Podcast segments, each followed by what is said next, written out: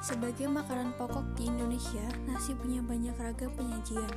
Di Jawa Timur, nasi disantap dengan beragam lauk pauk. Nasi-nasi ini punya nama unik yang terkadang bikin penasaran. Aneka nasi unik ini tersebar di seluruh wilayah Jawa Timur. Umumnya, nasi dengan nama unik ini memiliki penyajian sederhana dan sangat mudah ditemukan.